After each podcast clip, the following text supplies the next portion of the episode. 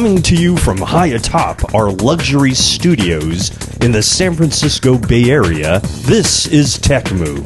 This is episode 20. In today's episode, we talk about things we wish we could have seen at NAB 2015, some of its hits and some of its misses. Keith gives us a lesson in color grading versus color correction. We talk gear, specifically about the Nebula 4000 gimbal. Plus, see how we work in a discussion about Paris Hilton? All that and so much more right here on another episode of Tech Move. Here we go!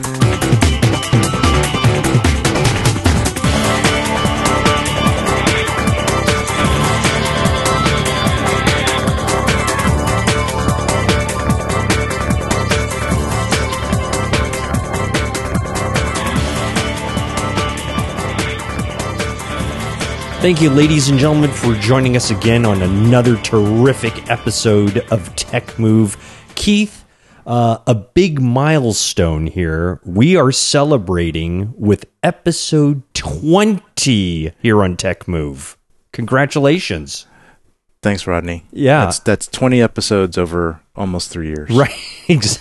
exactly. Uh, and, uh, but you came up with a very interesting statistic about Yes. our 20 episodes. Why don't you lay that out on uh, the American pub and uh, worldwide public?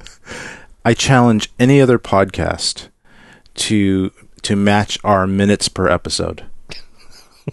I mean, I think we're the the the the uh, undisputed champion. We're, we're, we're like the Mayweather, Right. the Mayweather of Floyd, the Floyd Mayweather of podcasts. Uh, We we last for 15 rounds. We we dodge and weave and and pretty much run away from our opponents. run away and hold. and yeah, and we talk for a really long time, Right. And don't and don't shut up, and th- and that accounts for our our our high minutes per episode. well, you know, and and, and I think, what, and, and you know, what is it? Like some of our fellow podcasters actually kind of keep their podcast about half hour, maybe an hour, where ours are like three. You know, three hours, two, yeah. three Two- two hours. th- two to three hours. Yeah, I, you know, and I and I attribute that to just us droning on and on and and not knowing when to quit. So um, Speaking of drones, we'll get No, to that. Okay, we'll get to that. We'll, we'll get to that. All right. Well, uh, so folks, thank you very much for uh, sticking with us and being so patient as we uh, uh, put out episodes when when we can. I know we don't have a real great schedule of when we put them out. But you know what? Think of it more like Christmas Day. It's like getting a nice present when when when one comes out. So you know, uh, here's episode twenty. or getting a rain check when you can't actually get the present on the same day. That's right. That's right. So here we are. We're on episode 20. Thanks, ladies and gentlemen, for sticking with us and giving us a listen. We really appreciate it. We also want to thank some of our uh, our friends abroad uh, that are not here in North America who have uh, contacted us. It's great that you are joining us and being part of the Tech Move Nation. That's we're a little we- bit like the, we're like the Jerry Lewis of podcasts. We have more fans outside of the United States than inside. That's right. That's right. And that's why I'm going to get my black shoe polish to put on my head in, in just a few seconds. Anyway, hey, uh, Keith, I want to uh, welcome you back from a, uh, I think I'm going to classify it as a whirlwind trip uh, over uh, to the Far East. I think you went to Hong Kong, if I am correct. Yep, went to Hong Kong for a job, and I just come back from NAB in Las Vegas, and four days later, I I was flying to Hong Kong. So you've got a lot of nice frequent flyer mileage uh, on you right now.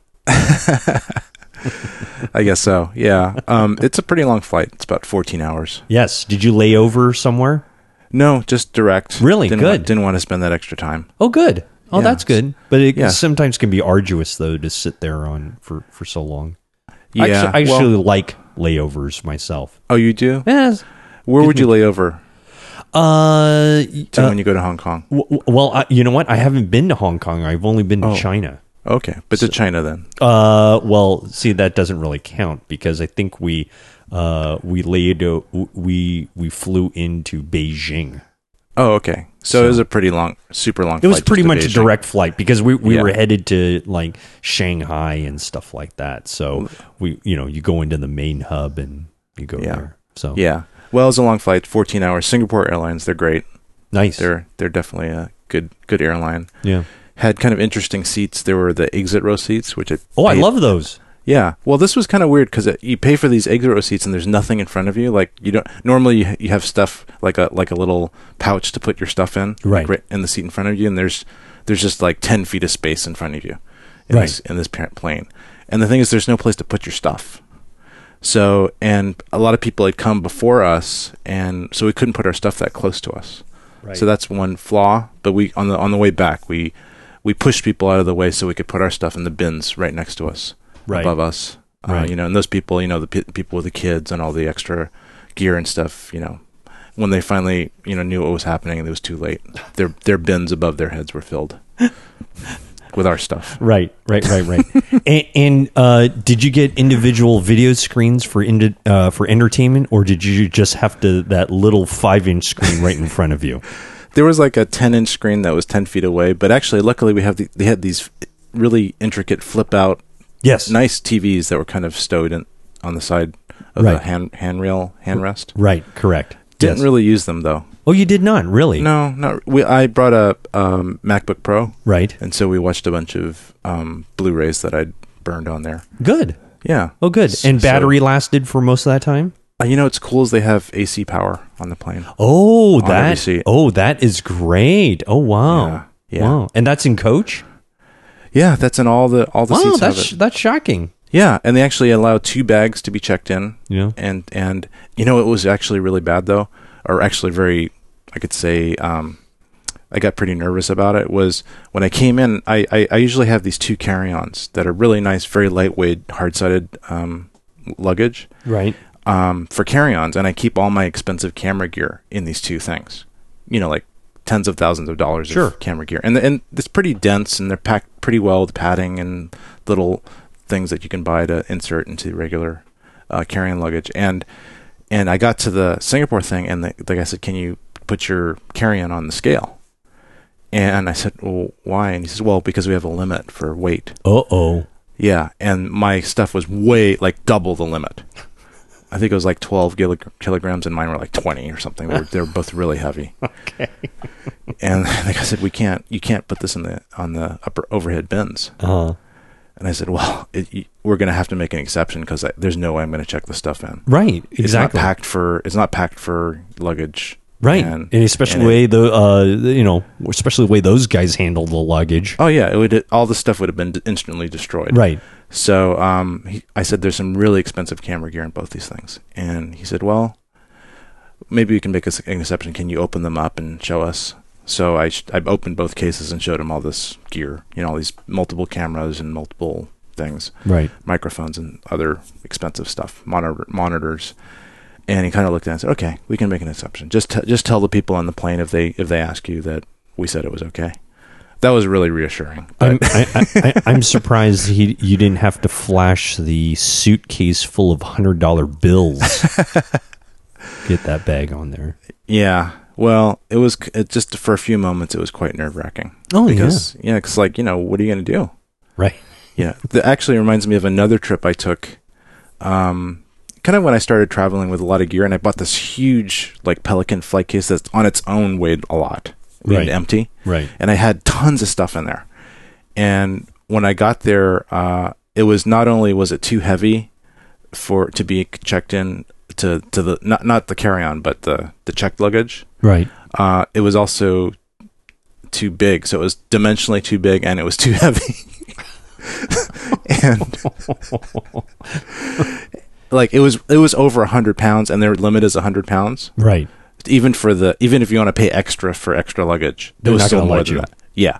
So they basically sold me a box, you know, a cardboard box, and I took like twenty pounds of stuff out of this huge case, Right. and put it into the box, and then checked that in and paid extra for that, and then paid extra for the hundred pound thing and the overdimensional thing. And so the, the, the luggage bill for that particular time was like five hundred dollars.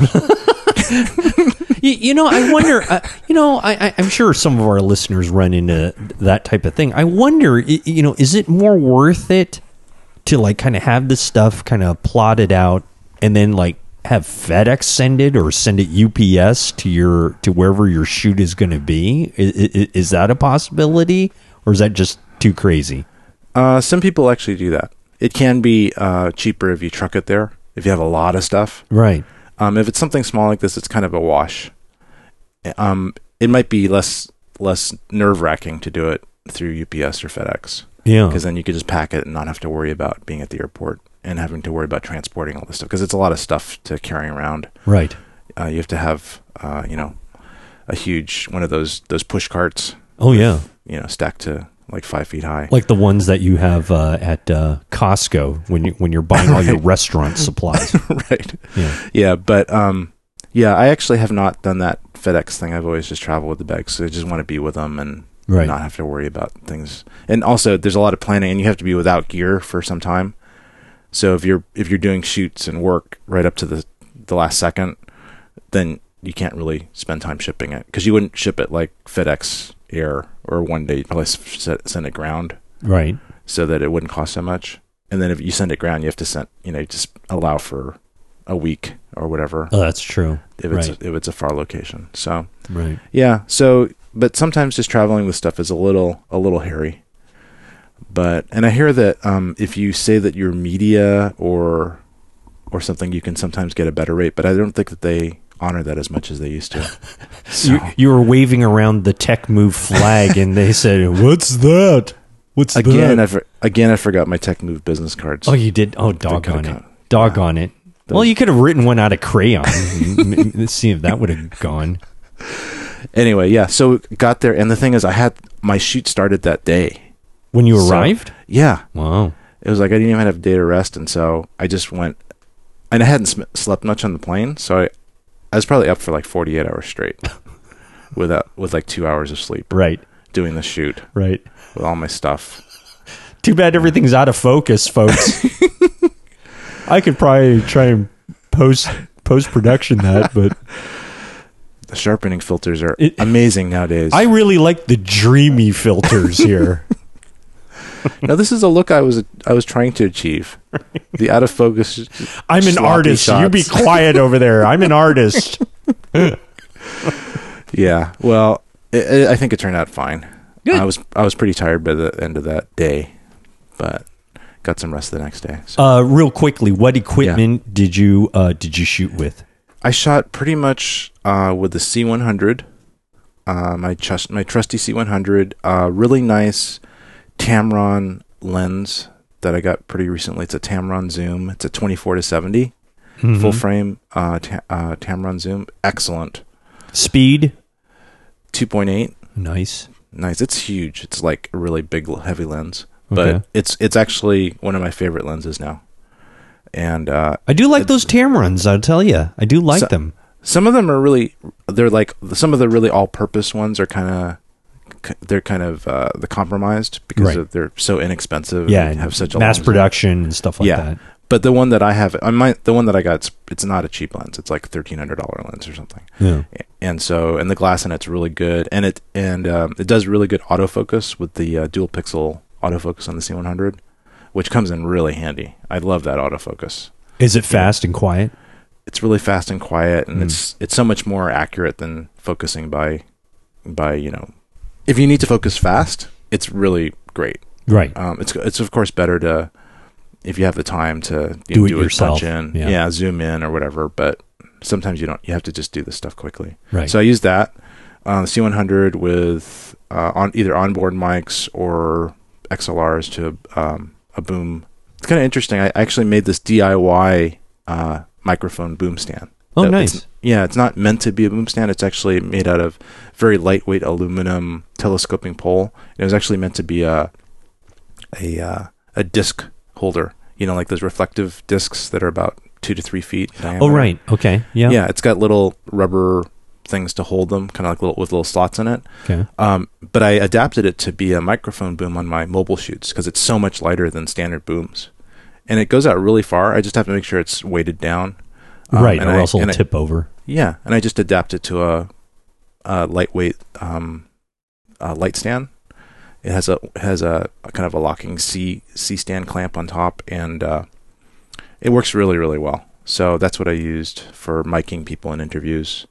Did interviews pretty much all the first day, so it was not too hard. Oh, really, once good. we were set up, yeah, we had to scout the place. It was kind of a it was in a part of Hong Kong that's called the New Territories Okay. and it's in a fairly new building. They have great views of the water and other stuff. So we we got some pretty good. Um, I like to shoot with with the window behind.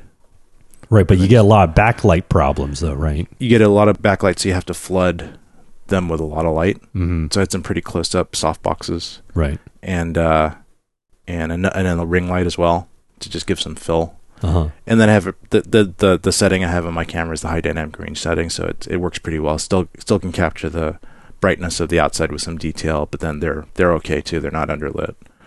So and then I also had the GH4 kind of running the whole time, kind of as a safety uh, with a wide angle, Nice. and that was pretty much what I'd use for the interviews.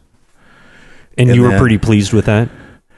It works okay. That's what I'm pretty much doing now. Is I'm using the GH4 just as kind of the safe. I hardly ever use the GH4, uh, but I do occasionally use them. Okay. I'm mostly using the C100 for the close-ups Okay. on the interviews, and then occasionally I'll do a wide shot with the GH4. But I won't always use the full full thing. But the thing thing is, since it's in 4K, I can crop a little bit and still have a different angle. Right. Not super wide, maybe not like the whole room with all the extra equipment and stuff that Right. you shouldn't see. Right. Right. but right. uh, yeah, that's pretty much my my interview setup. I also brought my A7S, and sometimes I'll have that on a uh, on a second shooter, going back and forth, framing that person, and and and and then it's on a slider, nice. so I can kind of rotate around them, uh, keeping them centered, and the background moves.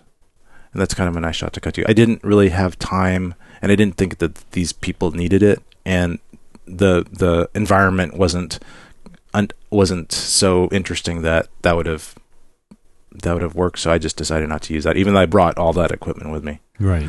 I just didn't use it.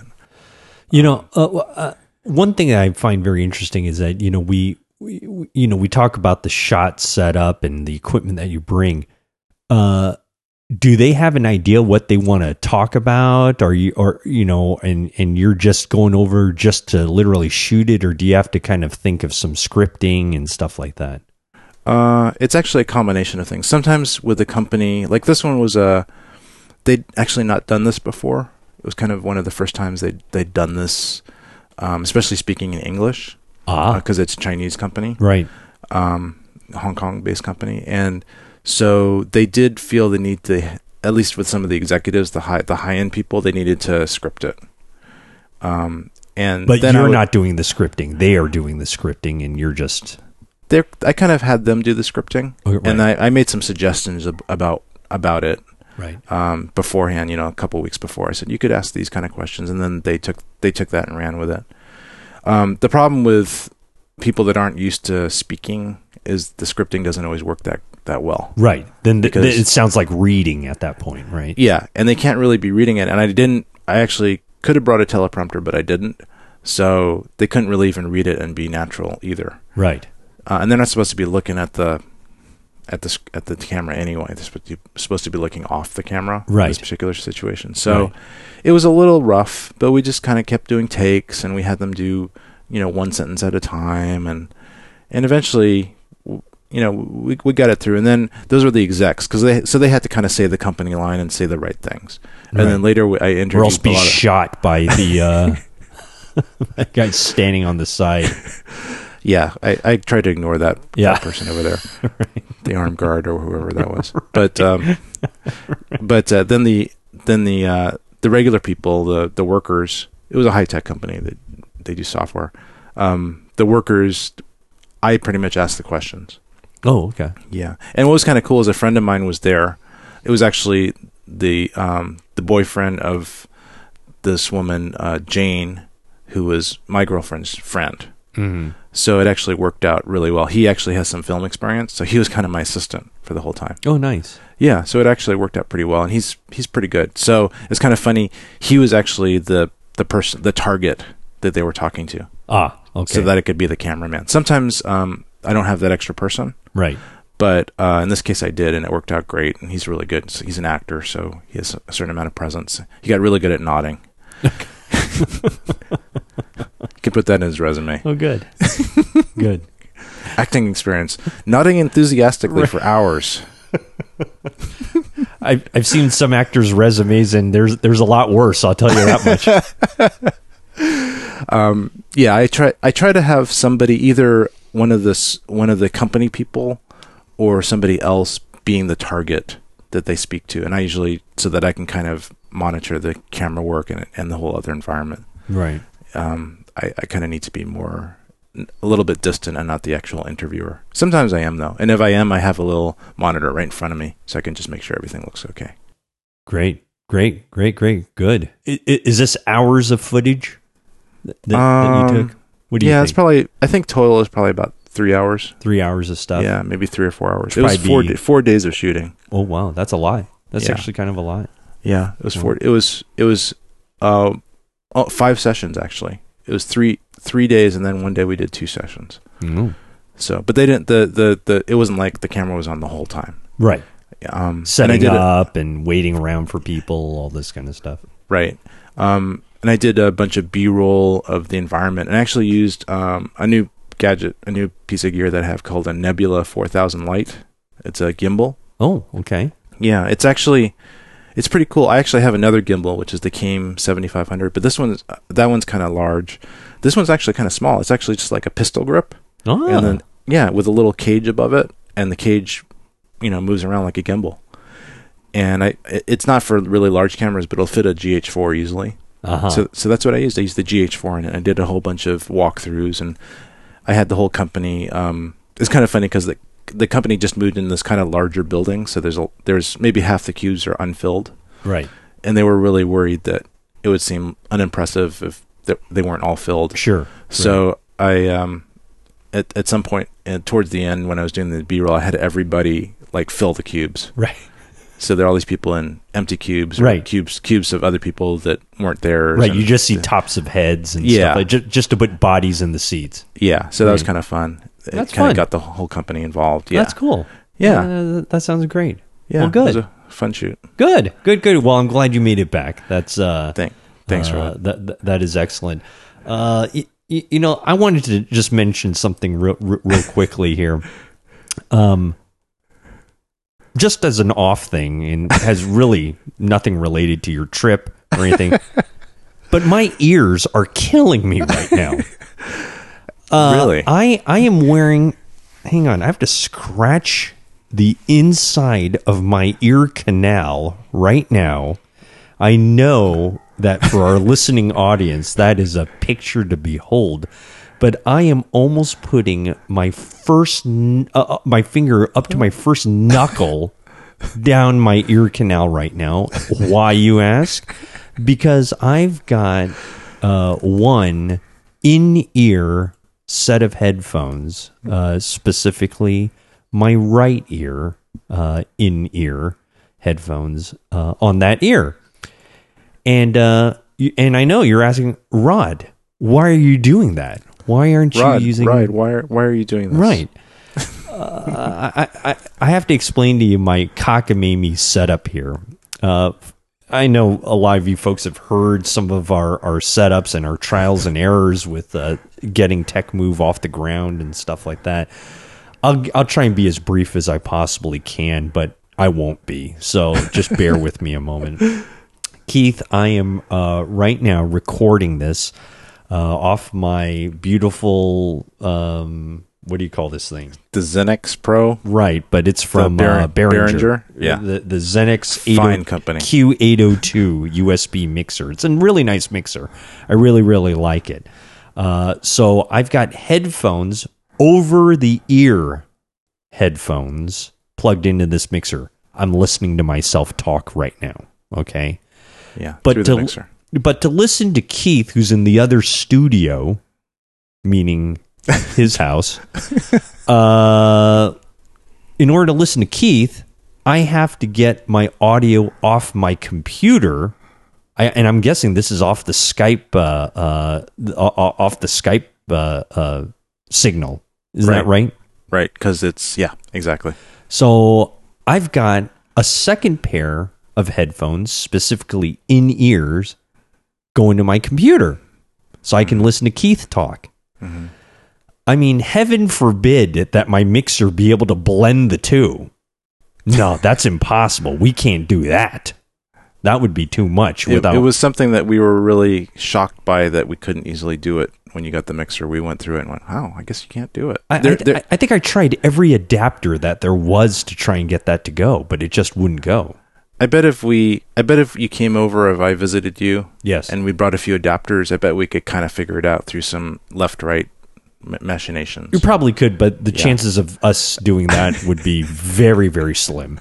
Very, very slim. Anyway, so my my workaround again is to have Keith come right out of my computer and into my little uh, in ears. So anyway, so I'm shoving my in ears so I can hear Keith, and then putting my over the ears to hear myself on top of that. So I'm wearing two I'm wearing two headphones right now as we speak right now. you're kind of like those people that go to the the imax theaters and they wear glasses Yes. and then they put the the imax glasses I am over like their glasses I am like the older gentleman who wears the bivocals, but then puts on the those big sunglass shields on top of them so that I can just have sunglasses.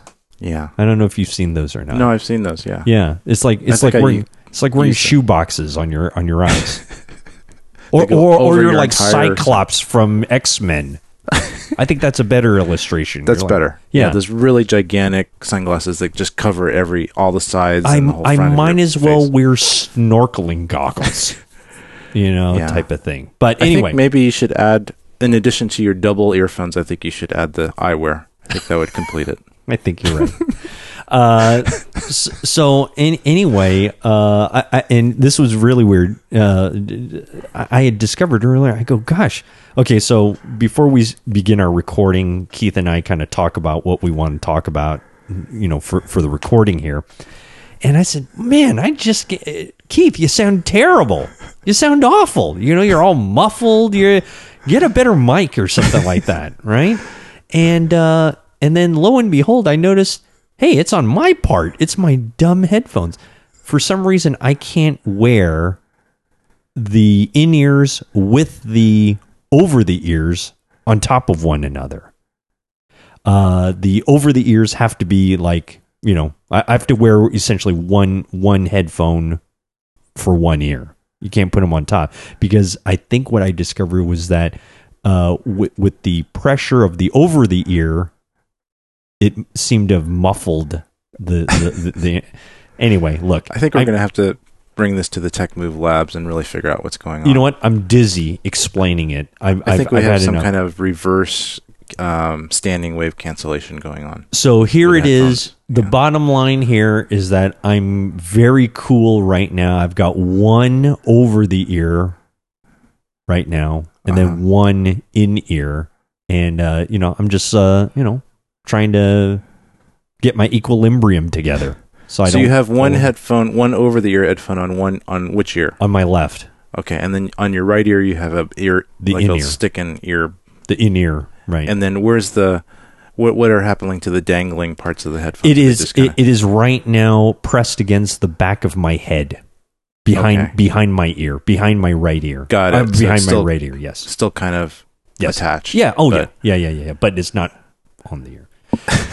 anyway, and, so and I- this isn't and this and having me going through one one ear and having you go through it's not disconcerting it's not No. throwing you off No, you know, and, and, and Keith, the, the you know, I, I, I come from a uh, from a DJing background, right? We're a scratch DJ type of background, so I'm very used to this kind of ultra cool, ultra hip, one headphone needed type of thing. So oh speaking of dj i didn't mean to i don't mean to uh, change the topic but well, you might as well since- because it's so boring, right? I'm even bored talking about it. But go you, on. since you jumped from hong kong to headphones Yes. i'm going to jump from dj Okay. to paris hilton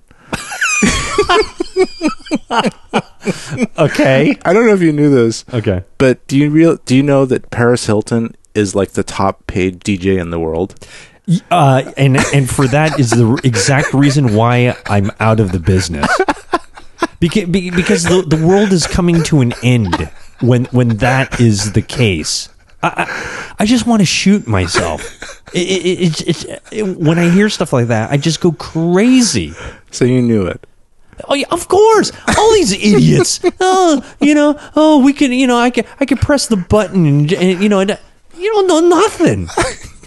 Holy mackerel! Okay, all right.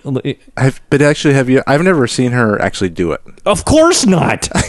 I mean, is she? Have you seen her? No, I wouldn't. Uh, She, she's got to be good. no, she's. N- I, I guarantee you, no.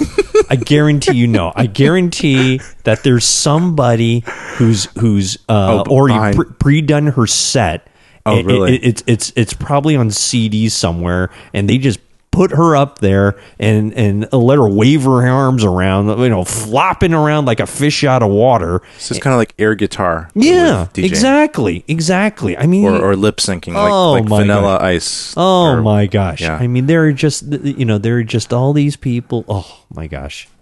I think we need to do some. I think we need to send this to the the Tech Move um, investigative labs. See if this is really the case. And in fact, maybe we can actually get Paris Hilton to be on our show Y- to y- talk about her DJing skills, Y- and she can debate with you on techniques. You know, and and I, and, and and I will continue to to wave the the flag for hip hop DJs who still use vinyl because that's what that's the school that I come from. Okay, I go mm-hmm. way back mm-hmm. using real vinyl, mm-hmm. not none of these softies using, Using iPods CDs or or, iPods or whatever they're using. You know, uh, I'm old school like that. All right. So uh, look, everyone can talk about Serato and you know and all of the, which are great. They're fantastic. But uh, and I know you don't know anything that I'm talking about. right Serato. now. What is Serato? Serato's a fantastic uh, uh, vinyl emulation uh, uh, piece of equipment where you can uh, run uh, digital files. Oh yeah, and it's got the it's got the little scratchy things. Well, it's like it, it's record. a vinyl record that is time coded with a with a with a certain frequency, Oh, and okay. it, and it can read. Uh, it interacts with a with a breakout box, oh, okay. so that uh, you can manipulate MP3 files or any kind of other digital file. Oh, and, a- and it allows you to go back and forth, oh, just Oh yeah, like a record would. Oh, it's fantastic. It, wow, that's actually pretty innovative. it, it is super innovative. It is Wow. really, really, really great. It changed the it, it, it changed the way DJs work in the sense of like you don't have to carry around you know nine million pounds of records like I used to do. So wow. So do you still do you do you use that? No, because I'm out of it. So I don't Oh. I don't want to waste the money. I'd rather waste my money on things like GH1 and hacking and and and doing uh, Mr. Lee steady cams. so I don't I don't Well, I think we've I think we've gotten to the end of our intro. I, I, I do gonna- too. So l- let's do this. We've got a lot more to talk about because I do want to talk about Keith uh, a little bit more stuff about NAB. Uh, so let's take a quick break and we will come back with more and let's touch more and get back to really what Tech Move is about. I mean, how did how did we do this? We're we're getting on to Paris Hilton. We're getting on to DJing. Is this Tech Move or you know what? Or is this Variety or TMZ? What is this? Holy mackerel! Okay, look, let's let's regain our composure. Uh, let me pull these in ears out of my head so I, the the world stops spinning, and uh, we will come back with more actual digital filmmaking type of subject matter. Okay, we'll come right back. This is Tech Move. We'll be right back.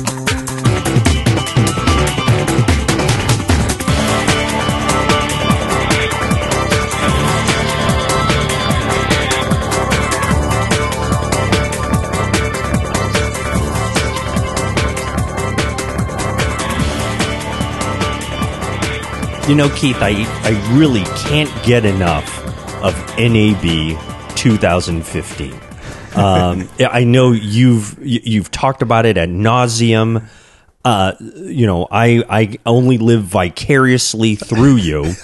So let me l- let's go back and review a couple of things. Actually, not review, but let's touch on some things that you didn't get to see it because I, I, I, you know, there's so much at these trade shows, at at any of these conventions and stuff like that, especially in a place like Vegas, right? They're gonna have just mountains of stuff to see. You cannot possibly hit everything, uh, even if you are there for every single bit of the show. There's no way you can hit everything that there is is there some things that you missed that you that looking back now or you've read about that maybe would have been cool to see Yeah, you know, there was just so much stuff at the show that I really, f- I kind of focused on stuff I already had. well but it makes that- sense right because it's Yeah. stuff that you're actively thinking about maybe purchasing or or or getting into or whatever it is Yeah, either stuff that I have and just seeing if there's updates to it or things that I've purchased. And so I just really focused on that. And the thing was, I just wasn't there enough days to to to find out all the really cool stuff. But but I did uh, just in doing research post show. Uh, you know, like just go to all these different blogs and websites and forums and things, and people are talking about certain things of what they're excited about, and I and then I investigate it, and so I wanted to talk about several of those things that I missed, but I think that were some of the ex- most exciting announcements of the NAB 2015. uh, outside of the things you already investigated right Yeah, pretty much. I mean, I might have glanced at them walking by, but I didn't. didn't I didn't go to go to the booth or or really play with these things at all. Right. And uh, what do you think? Where do you want to start? You want to start with the one that uh, th- that you wish you would have seen now, or or something that's maybe a little smaller than that, or Well, I'll just I'll just go in my in order of my list. oh, I- okay, good, Yeah. good. You've got to let at least you're prepared. I have nothing. I have nothing. So, so my list, uh, not in any particular order. Um, so one of the things, so DG, I mentioned um, in the NAB episode that I, and I interviewed the uh, the DG, Michael Perry of DJI about uh, the new um, DJI Phantom Three. Right, great, And great thing. I, I, I was watching those videos uh, Yeah. a- af- after our recorded segment, and it really looks great. Although, hey, this this is aside from what you're going to talk about. That whole mou- that whole lava thing, you know, that that fly over the lava and the volcano and all that Yeah. kind of stuff. Yeah. Uh, you know, if it were me, sorry, I'm not doing that. You know.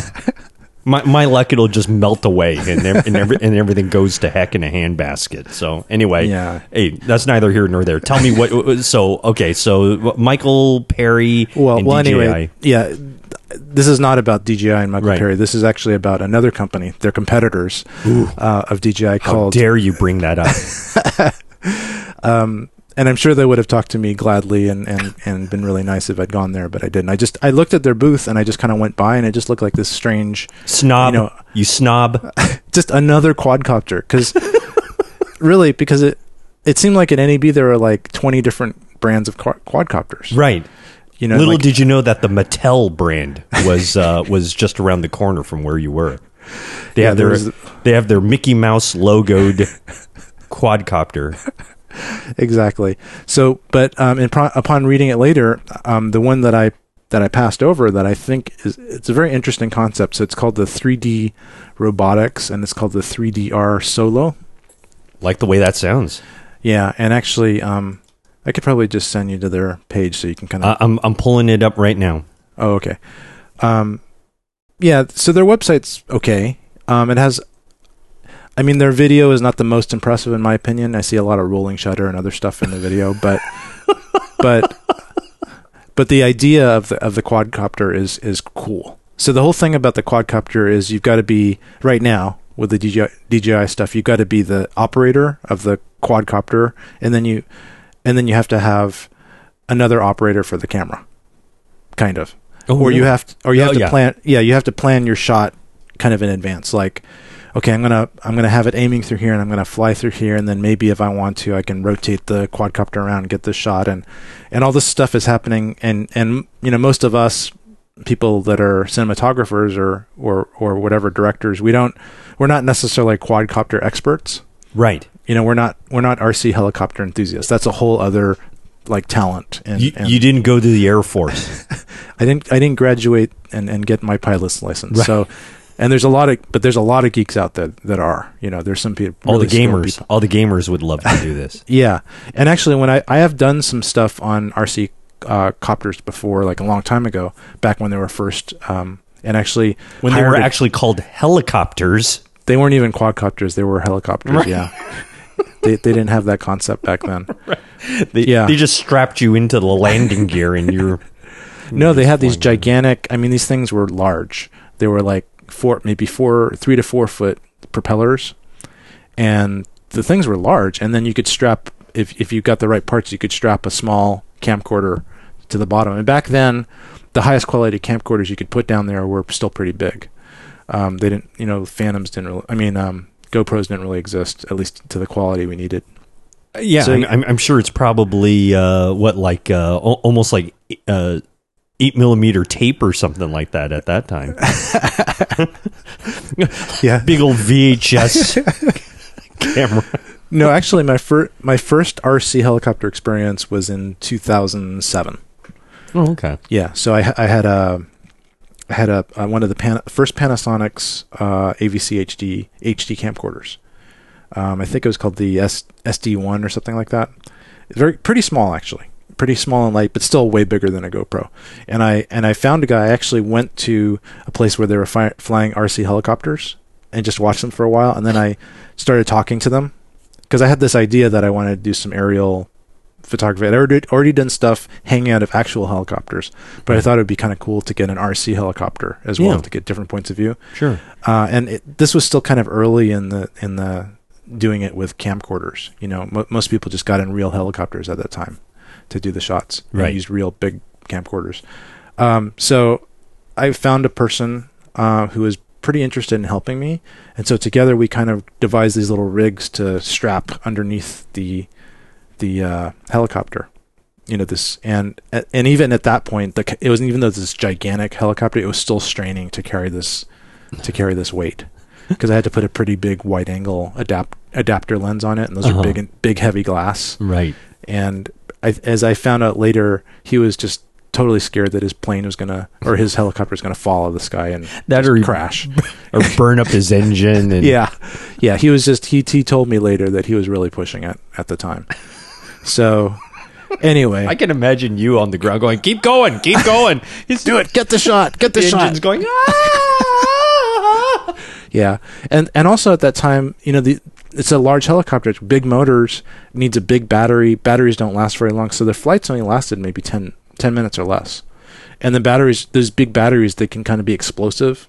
The big lithium ion batteries. So they have. So when you charge them, I don't know if you know this, but when you charge these batteries, even the ones for the smaller ones now, you have you should put them into a like ammunition ca- a case. Oh, is that right? Metal, metal lined hard hard metal box in case they explode while you're charging them.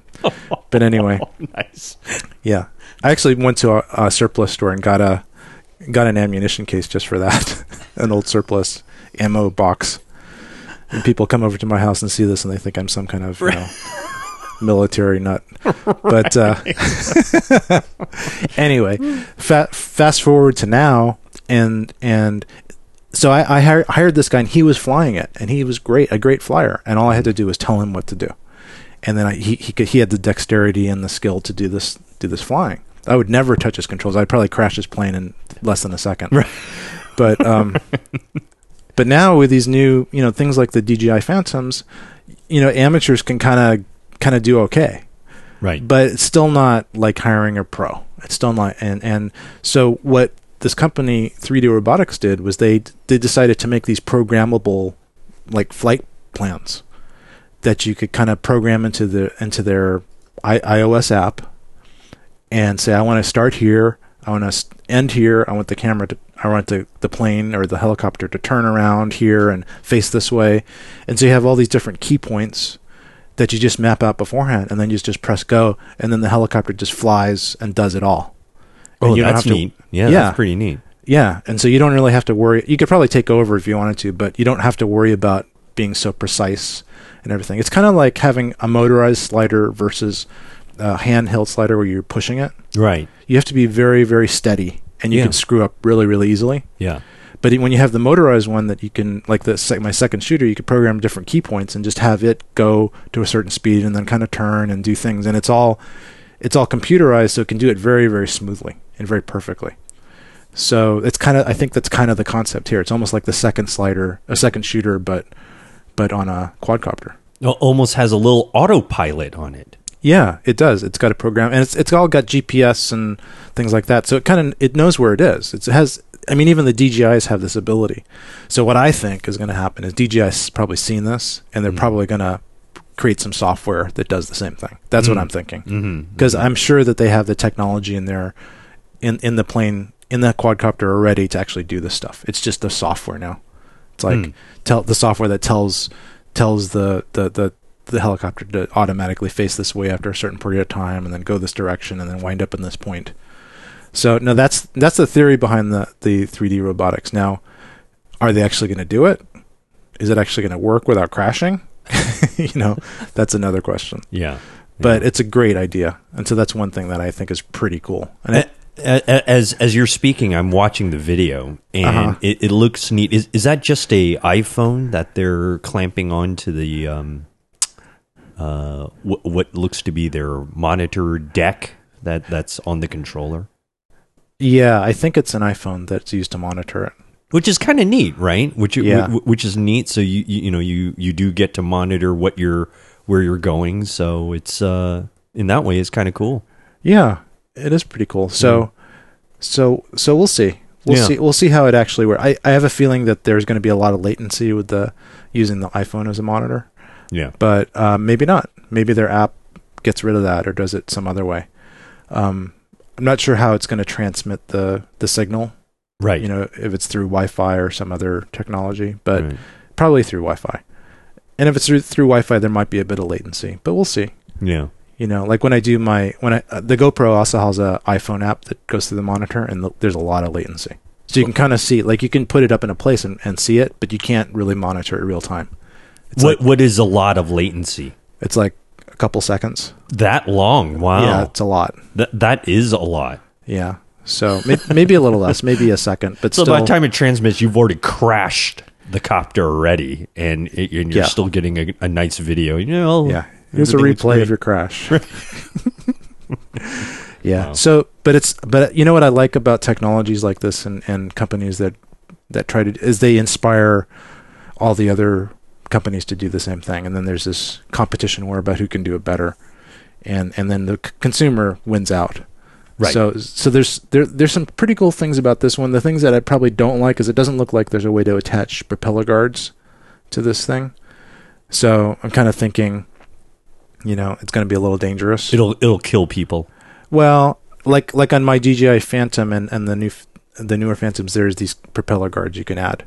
So in case they do hit something, they're not going to get they're not going to slice people. Right. right. So or know break how- or, or or really break. yeah, the propeller's breaking off or things like that. They're- pretty inexpensive, but still, yeah, something. Anyway, so that's this is one of the things that I wish I had seen, but I didn't. Mm. Well, like you said, too many out there, tough to see. Yeah, Yeah. Well, look, Um, it looks it looks good. It looks neat. I mean, you know, hey, in competition always brings out the best out of you know out of the leaders, right? It Right. forces them to be a little bit more innovative, and so we'll see what happens with um, DJI and and all the other competitors and what they have to come up with. right. So, um, so another thing that I saw, and I briefly saw it during uh, Jem Schofield's presentation that I saw um, when he was just doing. Um, he did some seminar about how to light interviews, but I only saw about half of it. Okay. But he just brought up these brought out these flexible um, LED lights, and when I first heard, I heard about these about a year ago because they were actually announced by another company. But then um, Westcott, which is a pretty large manufacturer of lighting, Mhm. they I think they're branding them under their brand, or maybe they're manufacturing them separately. I'm not sure sure about it, but I think they've somehow gotten acquired the intellectual property, or maybe they're just buying them from the same place.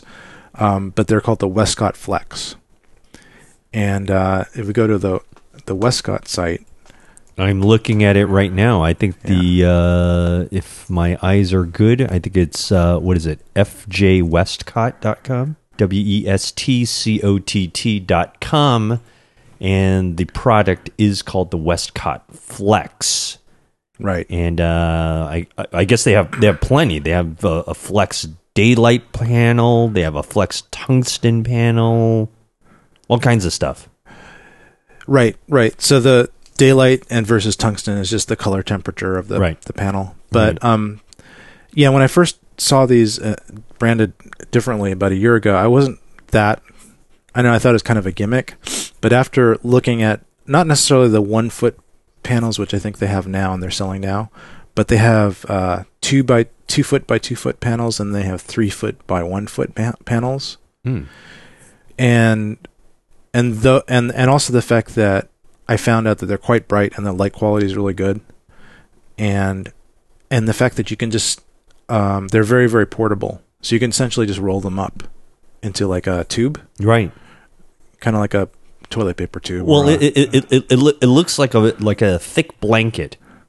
yeah, exactly. It's and just a thick blanket. That's yeah, all it's with, basically with like fat. Yeah, it's basically like fabric with these square LEDs pasted all over Yeah. the front. Right. and so you can roll them up and and I mean some people said yeah you can roll them into like a circle and make them put them inside of a china ball to light up the china ball. That's one possible application. But I just think that their portability quality is is really good. And and, and they're actually maybe even thinner than you can see on the website because the edge is just um, is actually velcro. So you can attach them to things. So, so you can take one of these things, one of these panels. Say you have a two by two panel, which is pretty big for an LED light, but it's light. It probably weighs, you know, a third of a pound or less. And then they sell these um, these rigs to attach them to frames that are also, you know, pretty small and collapsible and light. So you can make a two by two panel out of something that'll fit into easily into a carry on. You could probably carry four of these into one carry on bag. Right. Unlike right now, if you were to carry a two by two light, I mean, that's a You- huge flight case you're you're carrying now. Right? Exactly. With, exactly. With, with with tripods and all this kind of stuff. Yeah, yeah, exactly. So you still have to bring the light stands to elevate Right, them, but you could even yeah, but you but could, you could probably improvise and find something. I mean, these things look so portable and light that you know, if you get close to a wall, you could probably use thumbtacks and just hang this thing off the wall or something. oh yeah, you could tape them with gaffer's tape Yeah. or whatever. Yeah, and so so these look. They have a lot of different applications. Like you'd see one of the applications where it's inside of a car and they put up on the visors. Yes. Oh, that does look good for for nighttime driving Yeah. shots and stuff like that. Any type of extra sh- uh, light where you just need something flexible to put into a certain place. Um, there are, and the fact they can get really big. So those one by threes will be great for for interviews. You know, like put one to each side of the person, Right. one a little bit brighter, and also for just documentarians or people that are on the road or traveling. Just a very very portable and yet very bright solution. Sure, sure. Oh, yeah. I, I think it looks really, really good. This. Uh, uh, how about uh, how about the light itself? Did you see a demonstration of it at all? I- yeah. You know, was it is it a nice controller, nice dimming features, all this kind of thing, or what? Yeah, it comes with kind of a kind of a dimming brick. So that so you have to attach these wires to the light to the to this blanket. Kind of at the back, there's little snap things that you snap in. Right. And I didn't really see this up close. I just have seen the pictures of it on the website, and I and but I did see a Jem actually demonstrate it from far away, and he had a two by two, and he turned it up, and it was like lighting up the whole room. It was very very bright. Oh wow. Yeah, Nice. and, and I hear that the quality of the light, the CRI and the other, the spectral quality is actually really good. Hmm. So it's like earlier LEDs, like have some, like one of some of the first LEDs that less expensive LEDs that came out, not light panels, but another one called Cool Lights, and they're they're okay, but you can tell they're spectrally they're not that pure Right. because just LED those type of LEDs didn't exist back then. Nowadays, now in the last year, you're starting to get less expensive manufacture of LEDs that can put out very nice light. So this is more this is accurate light, more Yes. more true, and all this kind of stuff. Yeah, exactly. Things that don't require a lot of extra color correction at the end and just make make people's faces look good, make things more realistic. Yeah, like you know, like my little portable LED light, great and all, but you know, really just shines really bright in somebody's face, Yeah, right? And so it's tough to control and stuff like that. yeah, it's tough to control. So and it's a point source and Yes, creates correct. strange shadows. So That's correct. Yeah. So Yeah, this one, this is so nice. they with the frames that they sell. So you have imagine this frame that you can put around the edge of this, and then on the front of the frame they also sell the silk, this diffusion silk. So you can create like a one by one by three, two by two uh, light source that's totally diffused. Yeah. Heck, I would imagine you could even make one yourself. Yes, I, mean- could. Not uh, not to interfere with the Westcott folks. We're not impl- implying that, but uh, Actually, I think you can buy this buy strips of this stuff. Mm. if if you did want to do a DIY. yeah. You know, I, I think probably some people have done it. I think I've seen some stuff on YouTube. I'd probably just wind up buying it. Yeah. Yeah. But yeah, so I probably these aren't out yet. They're really the smaller ones are out, but they're really big ones. The two by twos, the one by threes, they're not out yet. But I think they're going to be out in a couple months, and it's probably I'm probably going to buy a, at least a couple big ones. And, and, and that's the one you're really more more interested in are, are these big ones, just so you don't have to carry around the big lights anymore. I think so. I think I would rather carry. I might get one small one, but I think I'll carry a couple big ones because that's what I'll use for interviews and nice Yeah.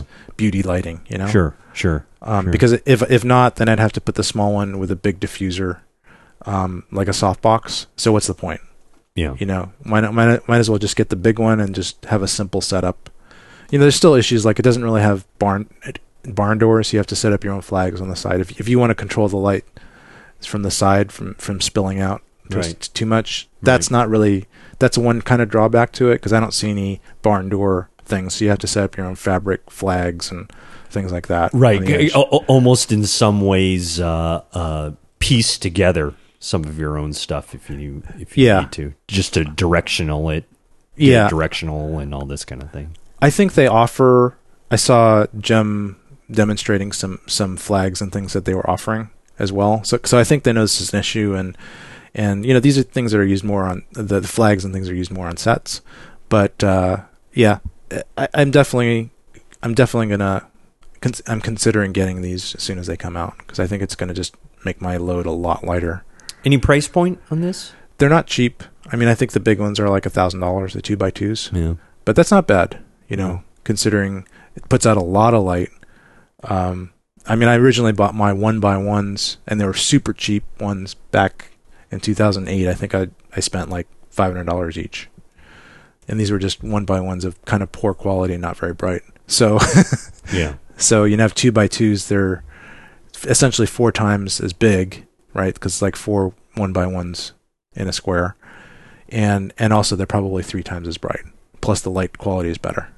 Uh, So it's- I would be just slightly concerned with uh, you know constantly rolling them up and breaking something within the fabric.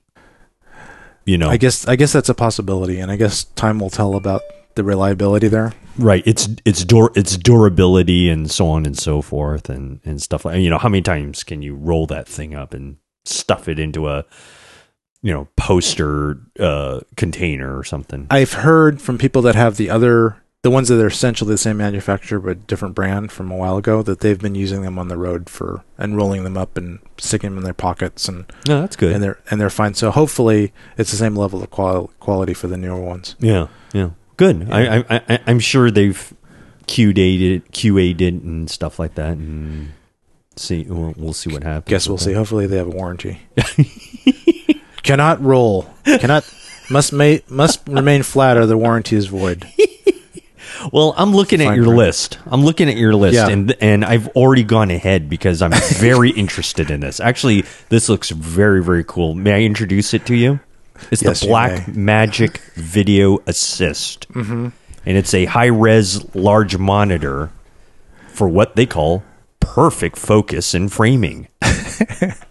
now, this thing looks pretty nifty. It's pretty it- nifty. I, I think it, it, it, it, look, it looks pretty darn neat. Uh, I, I think it's exactly what it what it is. It it you know rather than looking at your uh, uh, your screen on your on your uh, DSLR, you have this little breakout unit. Is that correct? Um, it's it's basically a monitor. It's a small monitor. Yeah. But here's but here's the thing. It's a small monitor that records HD video. So you mean this monitor? Oh, I'm looking at it right now. Well, looky there. It has a it has a SD card slot on the side of it. So you're Right. so you're right. It's it's recording as well. Correct. Oh. Yeah. It's it's their newest thing. They I don't know I don't think it's out yet. I think it's going to be out soon. Like most of the stuff that's in NAB, I don't think it's quite out yet. They just like But- teasing us and then and then they'll never put it out. But see, here's the thing. It's it's 495. It's an HD resolution monitor. I, I don't know exactly what the resolution is, but I think it's I think it's pretty close to HD. Mm-hmm. like I think it's 1080. Yeah, I think it's 1920 by 1080, which is a pretty high resolution for a five inch monitor. It's not that big. It records via HDMI. It records 422 HD video. So it's basically a lot like a lot like those Atomos uh, recorders as well, that are also pretty inexpensive. But this is also also does SDI in and out, as well as HDI in and out. In and out as it does 1920 by 1080, which is really high res, Right. and it does uh, ProRes and 10 bit color recording, and it's only five hundred dollars, and it records on SD cards. Yeah. So it's crazy. The, I mean, th- th- this this looks, and the, the the length of time that it can record on an SD card. Yeah, So it's Yeah. like three hours of 1080 ProRes on a single 256 uh, gigabyte card. yeah. So if you wanted to have an HD recorder, why wouldn't you get this thing? Oh yeah. Why would you why would you get anything else? I mean, it's got a little screen, really nice screen for a monitor. It's got um, SD cards, so you don't have to spend a lot of money on SD cards. And you don't have to buy like CFast cards or Right. Something some That's- new technology because Yeah. everyone's got a ton of SD cards Yeah. lying around. Right. It looks like it uses L6 these are these E6 batteries, which are the standard Canon batteries. Uses a couple of them on the back. Yeah. So everybody's got those. Yep. It's got headphone out, which what monitor has headphone out? Yeah. Um, it's got uh, 12 volt power in if you want to power it externally, HDMI in and out. I mean, it looks pretty cool. It looks like it could be like it's really inexpensive. Like I think I'm I might actually just get. So I have a Ninja uh, Ninja Star right now, Mhm. which is kind of like this, except it uses um, CFast one cards, and it doesn't have a monitor. But it's this thing is not that much bigger than the Ninja Star that I have.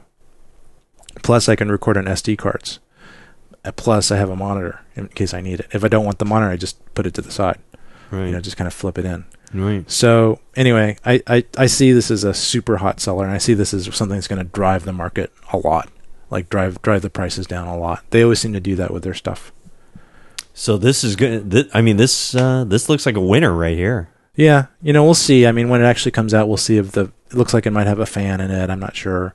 We'll see Mm. how noisy it is. We'll see how good the screen actually is. They can they can advertise all this stuff how great it is, but but until you actually see it, and you know, but just as a recorder, the fact that it can record and as a monitor, it's pretty amazing. Yeah. Yeah. And and really for 500 bucks, Yeah, I mean, that- it, it- I mean, it's even worth just the try. Yeah, just to try. Yeah. You know, I mean, in the past, just getting a monitor of this quality for 500 was a steal, and, and the, plus a recorder, Right. Exactly. Yeah. not bad, not Yeah. bad. Very yeah. nice. Yeah. Yeah, I so like that was it. my yeah, that was my other thing that I'm I, might be I, considered I. I, I like it very much. I think uh, I, I won't consider it at all, but it looks great. Sorry to say, but uh, No, you that's know, okay. Yeah, uh, you but, you might want to eventually you know eventually get a little monitor. but it does look neat. I mean, y- you know, uh, I like it. I like it. Yeah. it. I like it. Yeah. Uh, okay, what's this next thing you- that that uh, that you that you're hot on? Okay, so there's a company called Sound Devices, Okay. uh, which is odd because they make a lot of really high end video stuff, but their but their company I think originally made made audio stuff, and they still do make really good audio recorders and things like that. But um, they started they came out with a video recorder a while back, kind of similar to this Black Magic recorder here.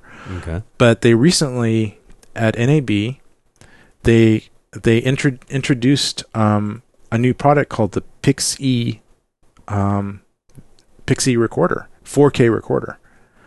Now the thing that's different from this recorder than the other 4K recorders that are out there is the fact that it's just really small.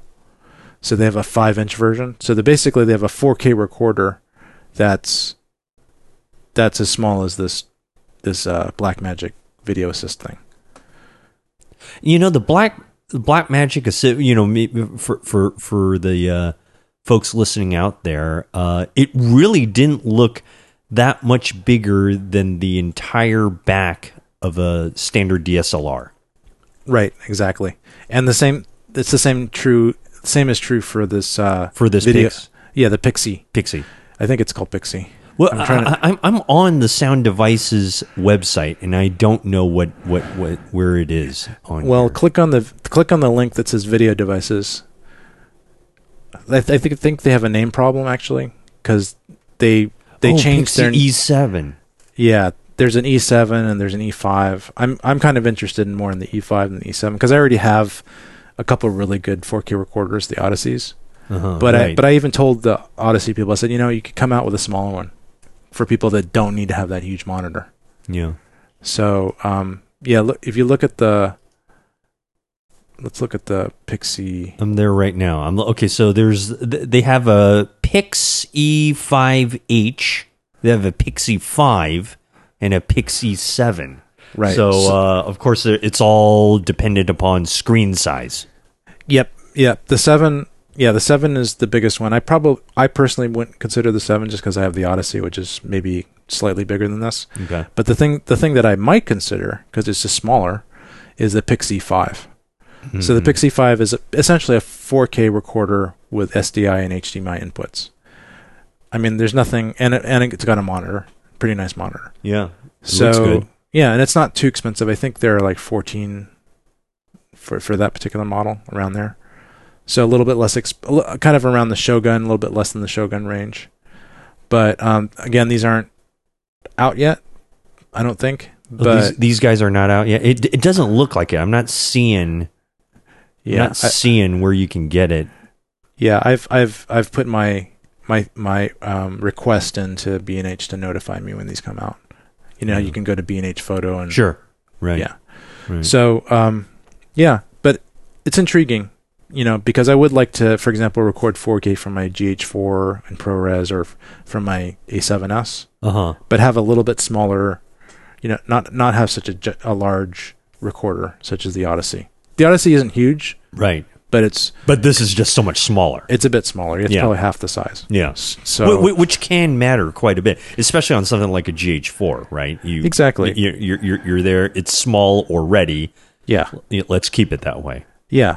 Let's keep it a little bit more compact. So we'll see. So that was another thing that I thought was pretty cool that didn't get a chance to to see, but I think it's something I might consider getting. Do you know if they had it there? Well, I mean, were all these products there and on display and used and being used and stuff like that? Yeah, all all of these products were there. I actually went by these the booths and, and saw saw them. I just didn't have a chance to like go and really really Right. Sit down and investigate them. Just right. too much to do. Sure. Sure. Sure. Sure. Okay. Yeah. Yeah. Well, I, I I think it looks it looks really great, and you know, I, I know why you like the PIX-E Five is because on the um uh, on the brochure they're they're using your C100 right there, and, and so it makes it say that's how mine could look. Yep. All right. Yep. Now, uh, just to move on, I'm uh, kind of shocked here about seeing a new camcorder that you are actually very interested in. Well, it's not that I'm very interested in it. It's just that I missed it because I think it's a pretty big announcement for Panasonic in a way because it's it's kind of successor to their DVX 100, which I actually had a couple of them back in the day. Mm-hmm. Um, DVX 100, just for the people that don't know, this was back in the day of of tapes, and uh, Right.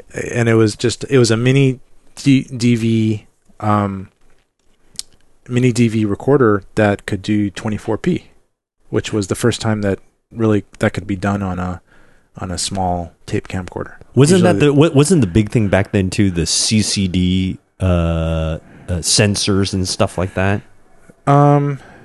Well, I, most of them had CCDs back then. Oh, they did. Okay. Yeah, Right. um, I had an okay image for the price. It was just the form factor and the fact that it did 24p, so you could kind of get this film look. I mean, it wasn't honestly, it wasn't that great film look, but it was closer than the 60i camcorders that were available up till then. Right. Because you just had this progressive format, and what was kind of funny is that DV wasn't really meant to play 24p, so you had to do all this weird stuff to get it into your computer and turn it into 24p.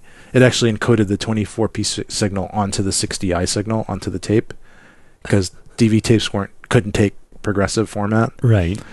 And then when you when you loaded it into your computer, then you had to tell your computer to reinterpret the frames. Like like these two frames should, were just one frame, and then this one frame was separate, and then skip this frame, and then it turned it into 24p. So it's kind of a it was kind of a Sounds really labor intensive. it was it was quite a workflow to get it to work, but it did it did work okay. Anyway, that sold like hotcakes. Um, probably every single documentarian bought one of those in their lives that was around back then. But um, but anyway, it looks like uh, Panasonic has kind of a similar uh, 4K version of that. It's called the DV. It's called the uh, DVX 200.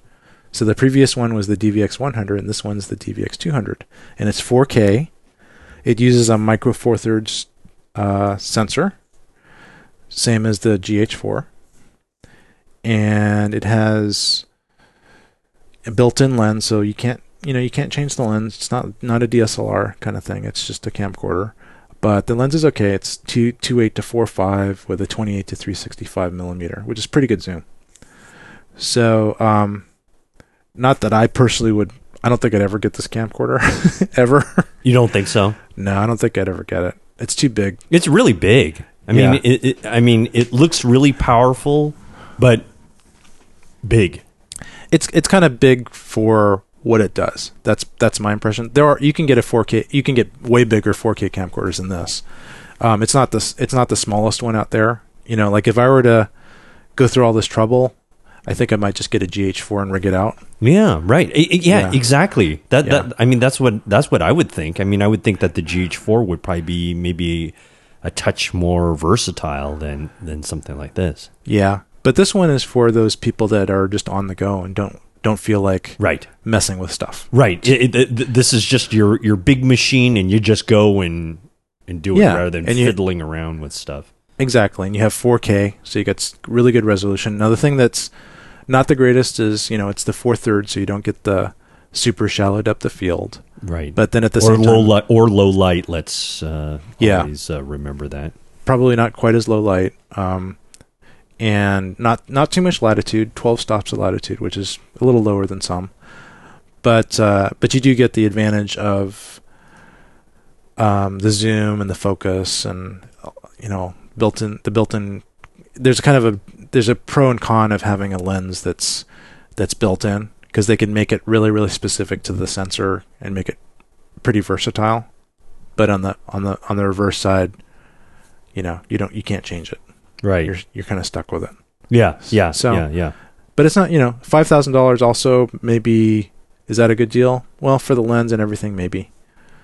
But we'll see. We'll see how they sell. Yeah, you know, I, I don't know. I mean, your rig right now, you know, when when you when you got the GH4 with the new um, Panasonic Prime lenses that are out there, the 2.8s that are out there, Yeah. that's that seems like pretty much the best thing that at least Panasonic could probably put out. yeah. Probably. You know, I mean that that that that, that seems like the, the the the best thing they've got going. So you know, Yeah. Yeah. But you know, I have yet to read the reports on it and see how how great it really is. I personally probably wouldn't get it. you know, just because I I already I, I guess if I just wanted if I had a DVX 100 and I loved it and I just wanted the 4K version of it, then I might get it. But you know, this is a little bit this is quite a big bit bigger sensor than the DVX 100. I think the DVX 100 is only a quarter inch sensor, yeah. so this is you know four five times as big. But still, we'll see, we'll Right. see. Yeah, but it's but it is one of the things I missed. So when I was bypassing all that stuff I told you about when I went to the GH4 booth, this is one of the things I went You- past. Yeah. well, yeah. I mean, you know, everything is at least trying to be smaller in some way, and Right. I, I, I just, it, it's it's weird that somebody would put out something as, frankly, as monstrous as this. really, I mean this this is like you know broadcast type of camera size. Yeah. You know, Yeah. like you know, you, you, you're you're seeing the local, uh, uh, you know, reporter out on the street, and and you know, this is the camera you pull out. So, yeah. um, anyway, okay. Uh, well, hey, good luck to Panasonic. I love Panasonic, so hopefully, uh, you know, ho- hopefully it does well. Uh, what else we got? I think we got. Uh, I think what else you it. got there? I think that's it for now. That's it. Yeah, that's it for now. Well, that, that that's a lot of stuff that Uh-huh. that um that you didn't get to see. I'm I'm interested to see how things develop uh, with what you've with what you've mentioned thus far. Yeah, And, we'll see uh, if I get get some of these items. I'm I'm Yeah. very very much interested in the Westcott out of all these things. That's probably the thing that I'll. It's almost like ninety percent positive that I'm going to get those. Right. Um, I, I think that, that that that looks very promising. yeah, the other stuff's kind of optional because I have versions of those things. Right.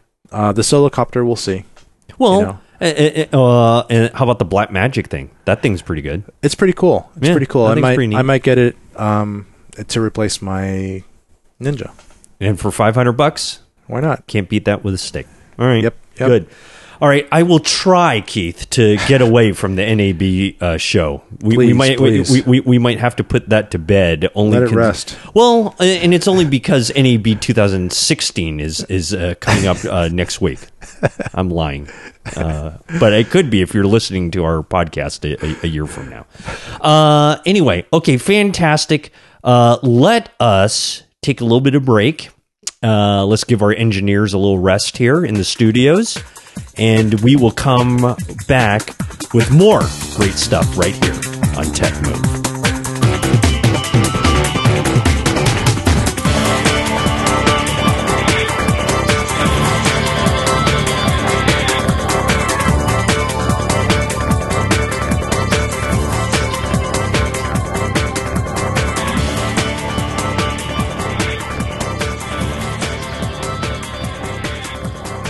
Hey there, Keith. I wanted to tell you about this uh, little talk that I had with a friend of mine uh, a couple of days ago. He's a uh, he's a wedding photographer, and uh, what he does is that he's he's now getting into videography and uh, and all this kind of thing. And he and I are always comparing notes about uh, you know equipment and uh, and and processes and all this kind of thing, uh, all this kind of stuff. And uh, and you know one thing while we were talking, and we both really. We kind of have a general idea, but we don't have a definitive idea. And this is where you come into play Okay. and that is what the heck is the difference between color correction and color grading? Well, color correction is basically correcting any flaws that might exist in the color of whatever you've whatever you've recorded. So, say you um, maybe you used the wrong white balance, or maybe it was just a little bit bluer than you thought, or or whatever. Things aren't as saturated as they should be. They're or they're too they're not saturated enough. So, color correction is basically the process of getting your video into the state where it's kind of neutral, or it's kind of or to, to some type of standard. Right. Um, so it's mostly I kind of kind of like what it sounds like. It's correction, Right. It's correcting correcting a flaw. let, let me give you another example, and maybe that's where, where color correction is. Uh, you and I just saw each other a, a, a couple of days ago, right. and uh, and uh, uh, you know I was there taking some pictures and video and all this kind of thing. And when I played it back, uh, some people's red sweaters are just so red. I think radiation is emitting from from from my screen. Yeah. Now, if I color correct that, I should be able to dull that down a little bit and make it a little bit more neutral. That's right. That's right. And uh, I mean, one of the ways that, like, a lot of times on my shoots, um, I don't have a lot of time to to uh, white balance. So sometimes I'll just use the standard white balancing that's that's available. I mean, the standard, you know, stock stock uh, white balance settings that are on your camcorders, like daylight, Right. or like like indoor tungsten, or there's like usually like five or six. I live by that. I just I just have learned to set that. Um, it's it's actually probably not the best way to do it if you have time. The best way to do it is to use a gray card and just f- whatever light source is is the main light source uh, overall. You you focus on that and you fill up the whole screen with the gray card.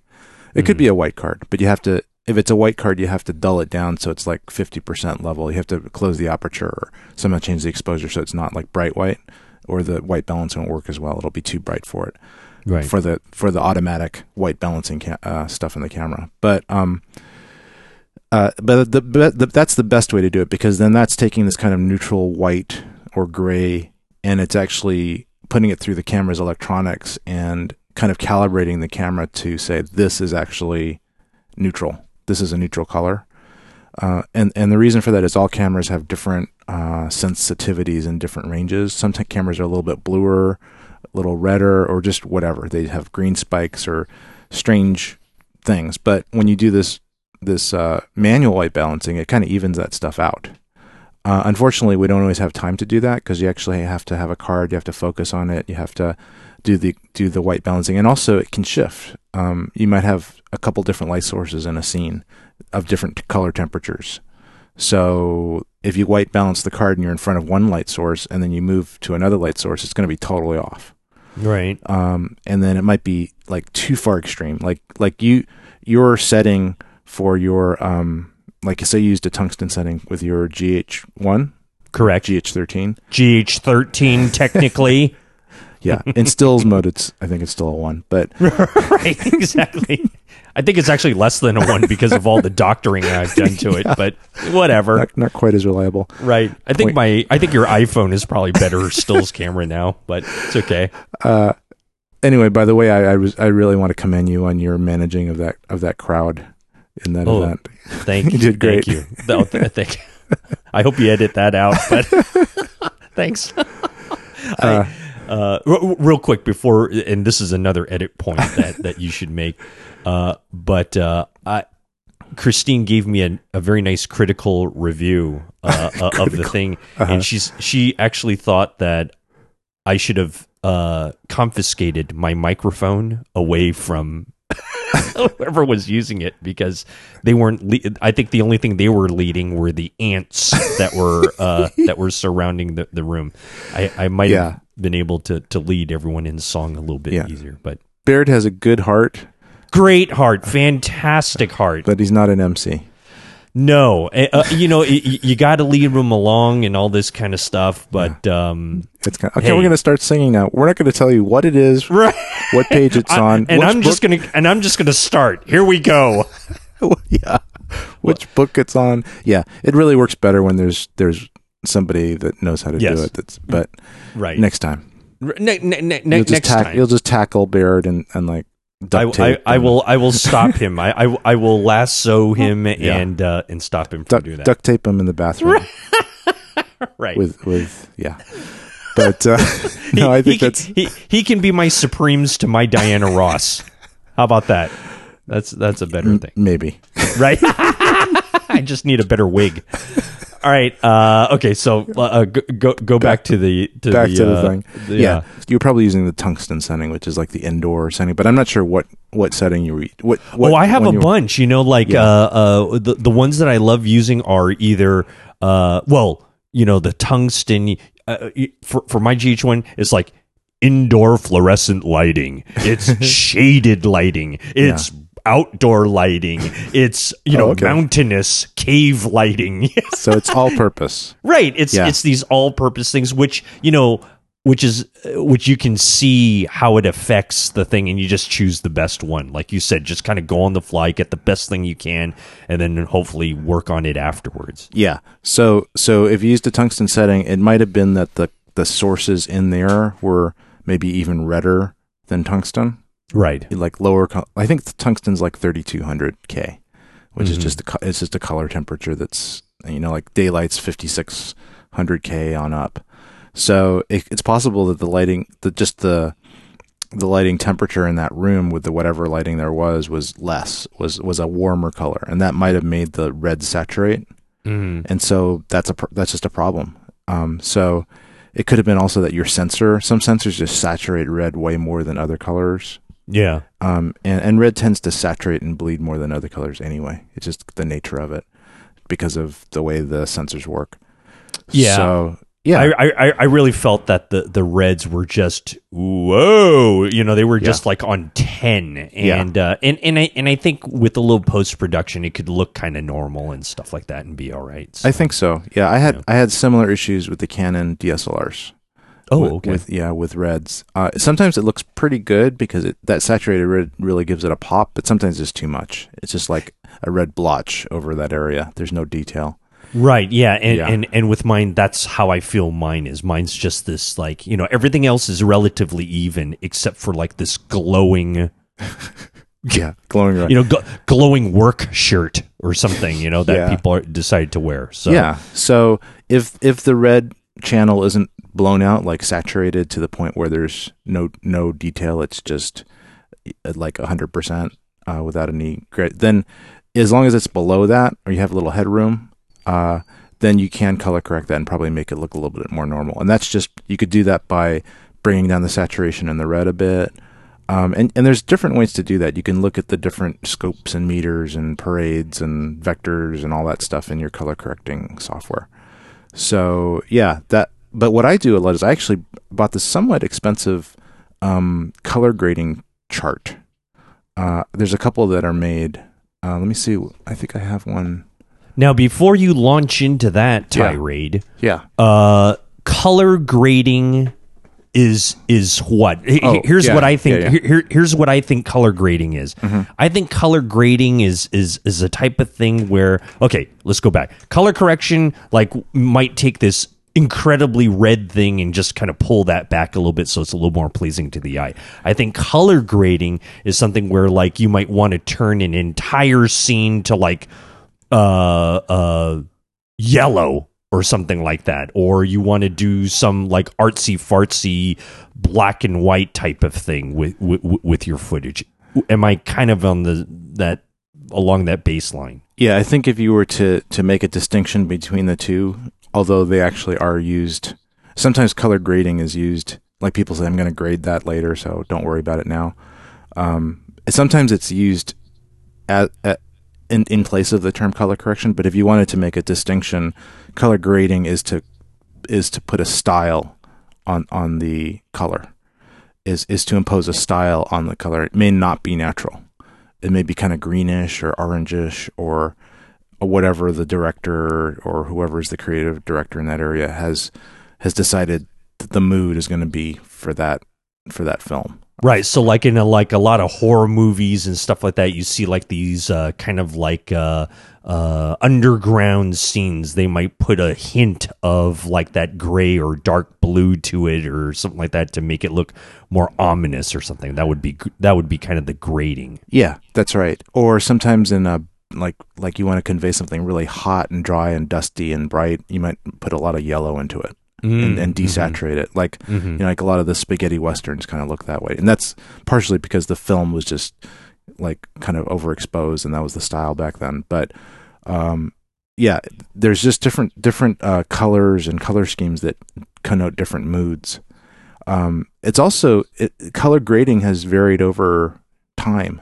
You know, some some grades for a few years become really popular. Like if you look at a lot of the newish, um, I don't know, like a lot of the um, Transformers and those Michael Bay films. Yes. Um, those are those have a certain color grade on it. And if you looked at the the originals versus what they're graded to, it's really really graded. It's really heavy grading. Your eye Yeah. your eye kind of gets used to it. You know, when Right. you're looking at it, so it doesn't seem too weird. But if you really looked at it versus reality, like it's really green and really orange. Right. And so, you know, they, but they made that stylistic stylistic decision. Like this is how these films are going to look, and it kind of makes them distinctive. You know, it gives a certain feel to them. So I, I, I, I- think that that does give a uh, like a filmmaker that kind of signature look, doesn't it? I mean, like uh, like you said, Michael Bay. Uh, you know, some of those action uh, directors have a certain feel, maybe because of color.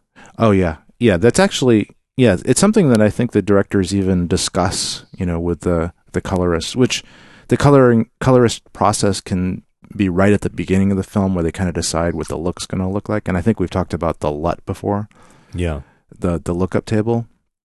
Uh, well, if we did, it has completely escaped my mind. a lot, you know, a lot of these cameras they they record raw, Right. So if you actually just looked at the footage straight from the camera, it would look really bad. It would look Correct. like gray and not very much color. So there's this lookup table that the colorist and the director have decided on to to get something close to maybe close to what they want in the final film. and they apply that on all the monitors so that when they're looking at the scene, when they're doing the video village on the scene of the of the film at the actual set, they can kind of see what it's going to look like. They're not. It's not going to be too far off from from what the final film's going to look like. Well, that's got to be very helpful in monitoring. Yeah, it is, and a lot of um, even lower end uh, uh, monitors now have the ability to add this LUT to it, which is just basically a table that kind of changes one value to another and makes it look different. Nice. Yeah. So, so, uh, so color. So that would be considered more like a, in a way, more like a color correction because it's Mm. changing something that's really off that raw footage into something that's more realistic looking. hmm Um, but then on top of that, they could add even more style, and that would be the color grade. Okay, so they cut they color correct it so that the raw footage looks kind of natural, and then they add their style, that green and orange style, or whatever, the Michael Bay style, Yeah. and then it, it and then they can kind of see it as it's going to be shown in the theater. So there's two things going on in that LUT, perhaps. The reason why I'm bringing this up is because this friend of mine, who's the uh, who's the wedding photographer, he and I got in a discussion of uh, you know of you know different products and stuff like that, and uh, I I was telling him that I was doing some color correction in uh, Premiere Pro, uh, just in Premiere Pro. Uh, I'd been toying with the idea of uh, doing maybe a Magic Bullet looks or or something like that. And uh, this friend of mine told me that he uses um, uh, Magic Bullet Looks uh, sister, which is Colorista. Is Right. that I, I believe they're made by uh, by the same uh, fine folks. Yeah, they're both made by Red Giant, which just makes all kinds of great plugins for Final Cut and Premiere. Yeah. and I use a couple of them. Although, you know, honestly, I don't I don't use them that much, and the, and the reason for it is they're kind of, even though they're really intuitive and great great software, uh, at least in those two, I don't think that they're uh, CUDA compatible. So oh yeah, yeah, my favorite word. yeah, and I think we all know what CUDA is now. Coulda, shoulda, woulda. Yeah, Yeah. This this this show should just be called the CUDA Report. Right. but uh, tech move. The CUDA report in parentheses. But anyway, it's just a way of uh, using the GPU to accelerate stuff, and right. and uh, so like the built-in color corrector, uh, a lot of them, not all of them, but a lot of the main ones like the three-way and the fast color corrector and Premiere, they actually uh, use CUDA, so you can apply these effects real time, and you can just play them back real time, and they don't need rendering really in order to That's what that's what I like about using Yeah. uh, uh, the one in, in Premiere Pro. yeah, Uh, of of course, you know my friend was saying, "Oh no, you got to use Colorista. Oh, Colorista's the one to use." yeah. And and uh, you know, I, I got to thinking about it, but uh, uh, you know, in many ways, if you know, if you find something, sometimes uh, you you might want to just stick with it, especially if you start getting used to to using it. Oh yeah. Well, I actually used Colorista a little bit, but I just I just couldn't stand the fact that I had to render. And and I think in the old Final Cut 7 days, it was it was the, the same slowness as the as the built-in Final Cut color corrector, Mm-hmm. and but way better, like way more intuitive. It had more controls. The controls made more sense. Uh, so a lot of people said, okay, well, I can either use Final Cut's not very good three-way, or I can just use the Magic Bullet one and get better results for the same speed. But then when I moved over to Premiere and then I could get real time color correction, I really don't use the Colorista for color correction anymore. So you are also using Premiere Pro's uh, own color correction within within the software itself. Yeah, I use the I use the three way. Actually, you know, I'm using the uh, curves, the RGB curves a lot, which is Mm. also CUDA accelerated, and that's uh, Mm. it's not like the traditional, you know, wheels and things like that. It's just a bunch of lines, uh, one for the luminance and then one for RGB. So there's Mhm. four, basically four kind of like grids that are in the control, and then you just move the curve around different spots. And I actually can get, I can actually color correct super fast. Just doing the color correction, not necessarily grading. I would probably use something else for that, but the color correction, getting things to look better, you know, le- less crushed or more crushed or better highlights or less highlights or whatever, and then different balances. And I use that along with the the scopes to get a pretty nice color correction going on. Now, uh, d- uh, when you do that color correction, are Yeah. you color correcting via individual scenes, or are you taking an entire project and applying it all all, all the way through? Uh, if if the scene is well, no, it's actually usually per per, Per scene, event, right? Yeah, per scene or per camera event. Like Yeah. like if I knew that that shot is the same, these like twenty shots are in the same angle and lighting, then I'll then I just apply them to all. I'll do one and then I'll apply them to all of them. Right. But yeah, each each one will require uh, probably it's probably in a different environment with different lighting. It'll probably require different color correction. But the idea is to get them all the different scenes and everything pretty close.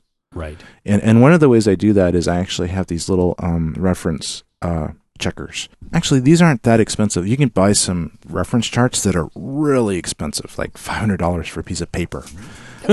Seriously, like five hundred dollars for like They a- think it's like a textbook or something. Huh? yeah. Well, I think it's just hard to get colors super accurate on a piece of paper or something. But they also have a limited market, so I guess they have to charge a lot. But um, yeah. So I have these two devices. One is almost like um, I don't know, kind of like a netbook sized. It's kind of like an iPad Mini, but but twice the size. Like if an iPad Mini folded up like a laptop. Oh, okay. Um, and that's called the uh, Data Color Spider Checker. That's a cute name. Yeah. And so that I actually use that one a lot. I just keep that in my one of my camera bags. And uh, it's got a little a couple mounts for tripod, quarter twenties on it. And you can just open up like a book and spread it out Hmm. and, and then put it put it like on a tripod or just put it have somebody hold it. And then I just um, zoom in so that it's filling the frame. And then I, it's a reference of all all these grays and all these different colors on it and a bunch of different kind of checkerboard pattern. And uh, so I can even in color and when I'm in color correction mode, I can even like zoom in to just you know I want I want that white to be pure. I want that green or red or blue or whatever to be pure, and so and then I can correct. I can use the curves or the or the three way or fast color corrector to get that red the same in every scene or Mhm. get that green the same in every scene. And that's that that's the process I, I go through is I color correct all the scenes so that they're kind of ma- kind of match color wise. And if I and if I've done the work with these this either the SpyderCheckr and the other one that I use is a really small and this is more like a pocket thing. It's called the X-Rite color checker. And it's just kind of a smaller version of this. It's a it's like uh it's about six inches. It folds out to about six by eight, so you know quite a bit smaller. Yeah. Um, and but it, you can put that in your pocket. So if you ever need you know quick quick reference, it's used a lot for photographers, but it works for videographers too. So one's called the X-Rite color checker. The other one's called the Datacolor SpyderCheckr. Nice. Yeah. Um, yeah. So I'll use that. I'll try to set that up in every scene if I can, and aim at it, and then later I'll use that uh, to neutralize all the colors, so so that there's a neutral color for the whole film, and then later I'll apply the grade. And the grade that's that's where it's one setting for the whole thing, usually.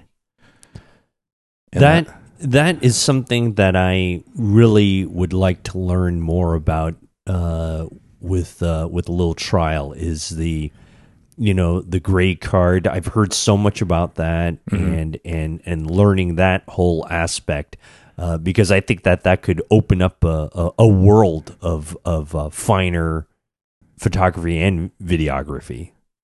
Yeah, it's definitely something. It's it's one of the, the basic things, and it used to be much more important. And I think in the older days of of video, Yeah, um, it's probably a little bit less important now because things are just better. There's things have more latitude. And there's more opportunities and techniques to correct it in post, so to speak.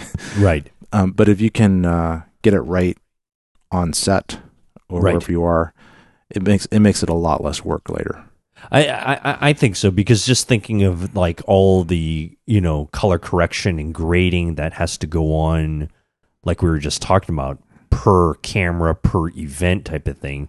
I mean, unless you're setting up some templates somewhere, it's going to be uh, you know, pr- pretty uh, pr- pretty lengthy process. I think that's one of the things that, um, e- even though I know a lot of people think of it as fun, the editing portion of it, but boy, it really is time consuming. Though it is time consuming. Oh yeah, it's time consuming and it's Mhm. intense. Yeah, yeah, exactly. oh yeah. So did that did that kind of answer your question? No, What that is- was great. Okay. That, that that that was really great, and uh, so I want to thank you for for sharing that with us. Uh, and I do have to admit to you and our listeners out there that I am one of those people that interchanges the two uh, uh, terms of color correction and color grading, Yeah. just to make myself look smarter to the average Joe. So. Anyway, oh yeah, I'm gonna go take that and go color grade that. Or if you wanna be Color really- grade what? What am Yeah. I gonna color grade? You know, And if you be, want to be really cool, you can just say, "I'm going to grade that later." uh, I'll grade that. I'll grade that later. Grade, grade that? I'll give do that a D. Elementary school teacher? What are you? So yeah, so that I, I I do interchange those. I will no longer do that as uh, as I vow to you now. I will uh, separate the two uh, for political correctness sake. And um, so good, good, excellent. All right, good. That is color correction. That is color grading. Uh, we're gonna take a quick break, and we will come back with more of this on Tech Move.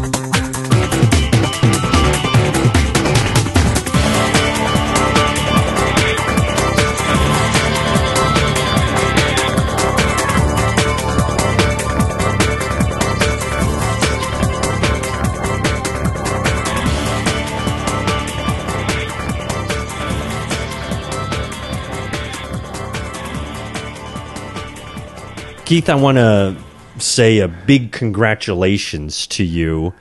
Well, actually, and to myself, because uh, this is our 20th episode of Tech Move. Has it been 20? It has been, well, now. It seems like 40. now, hang on a minute. Don't get too excited because it means 20 episodes. It doesn't mean 20 years, even though it seems Oh. like it's been that long. But it's only 20 episodes. And you know what? We probably, if we were a normal podcast, we probably should have about 100 episodes by now. But, uh, Yeah. Hey, it's we our, like, honor, our honorary 100th. we like to we like to keep the crowd begging for more. and I know, folks, the listeners out there, that's exactly what you're doing. Is you're begging for more. I know that. Um, it- it's been 20 episodes, you know, and one of the fun things that I know you do often, and I do this too, is kind of review back where uh, where these 20 episodes have gone. You know, like now we're talking about uh, you know the quadcopters that are out there, these flexible LED panels. We're talking about uh, you know the the the great innovations in uh, in uh, uh, post production and, and all the camera the, the 4K that's out there. You know, here here's a funny thing.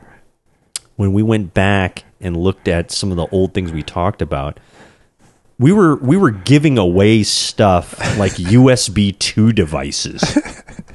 Okay, that that's a little dated now. Even though I still use to uh, USB two, uh, uh, but it's it's still quite a ways uh, uh, uh, uh, way back. Wouldn't you agree? It's a way back. Yeah, we've we've gone through a lot of changes in the last. It's been three years. We actually started recording our first episode uh, May 9th of 2012. Y- y- y- So- and, and you know what the great thing about that is that okay, May 9th, 2012. But we started to try to record, I think, back in 2010 because we couldn't get it together. We were uh, planning for a while. Planning is everything, my friends.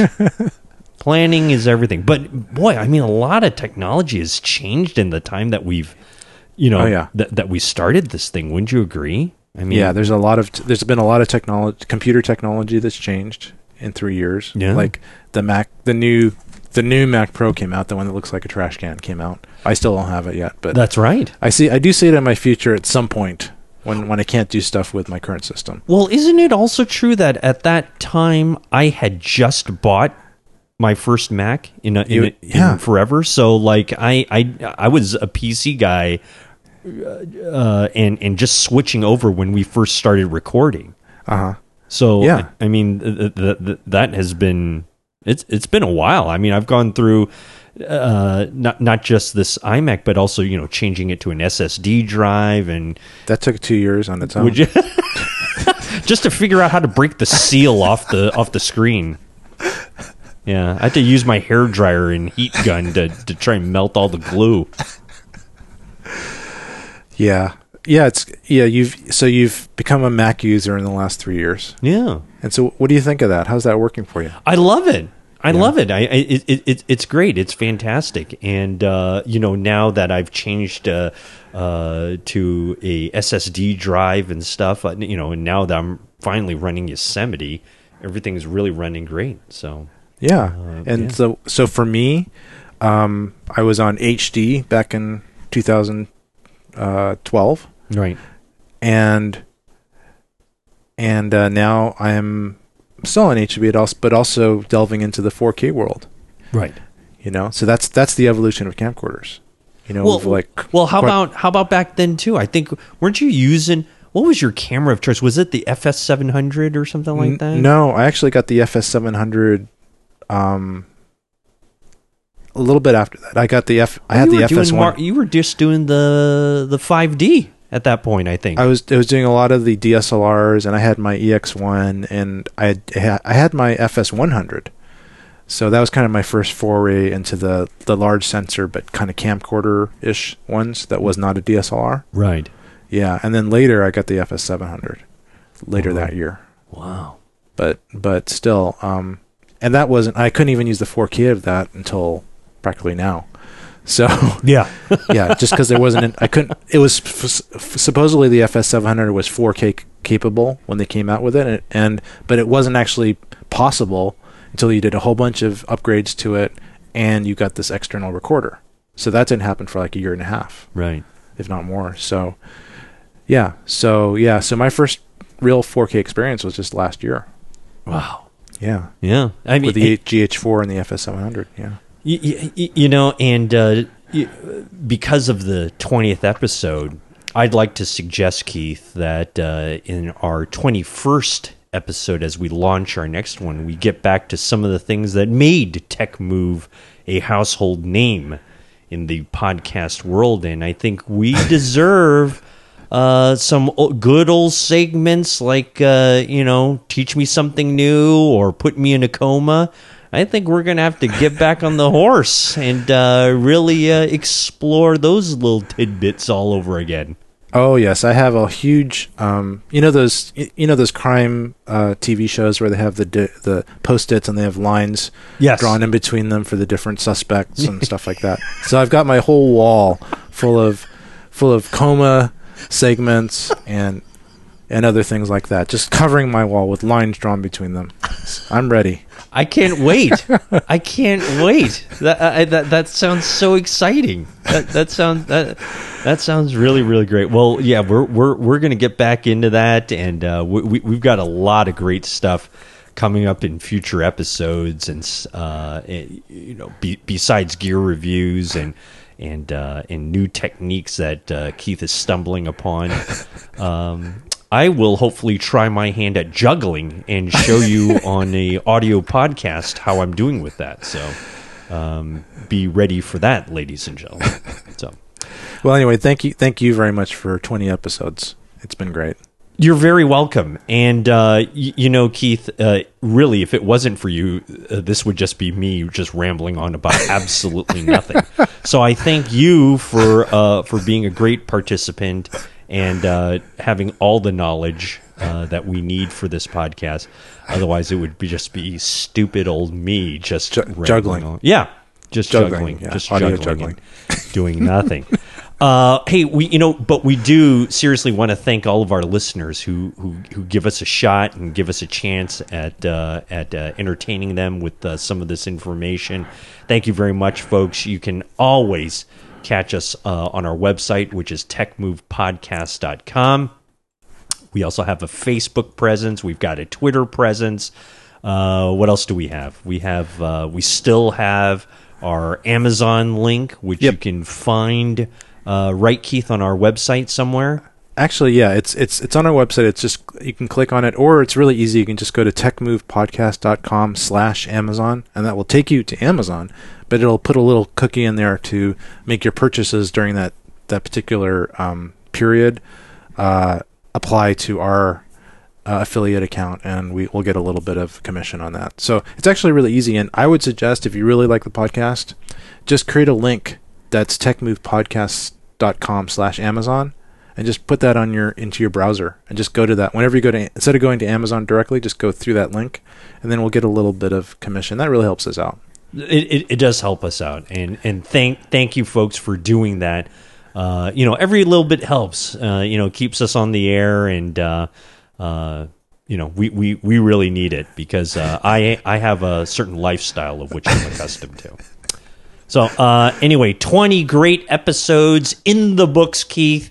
Uh, I, I think that we should uh, head out for uh, a celebration, and we should go and do that r- as soon as we turn off the mics. Yep, I'm ready. I'm, I've got my bow tie on. Good, good, good, good, good, good, excellent. And I have your wallet, so I will be uh, we'll be using that tonight. So, uh, Keith, uh, let's uh, wrap this one up. Put this in the can, and we'll come back and do uh, episode twenty one, where we're going to have a lot of neat stuff as uh, as we get back on the horse. What do you say to that? Yep, sounds great, Ron. Excellent. Ladies and gentlemen, thank you so much. Thank you for joining us. Uh, we really appreciate it. We've had a lot of fun, and we've got a lot more coming up on uh, coming episodes of the great podcast known as Tech Move. See you later.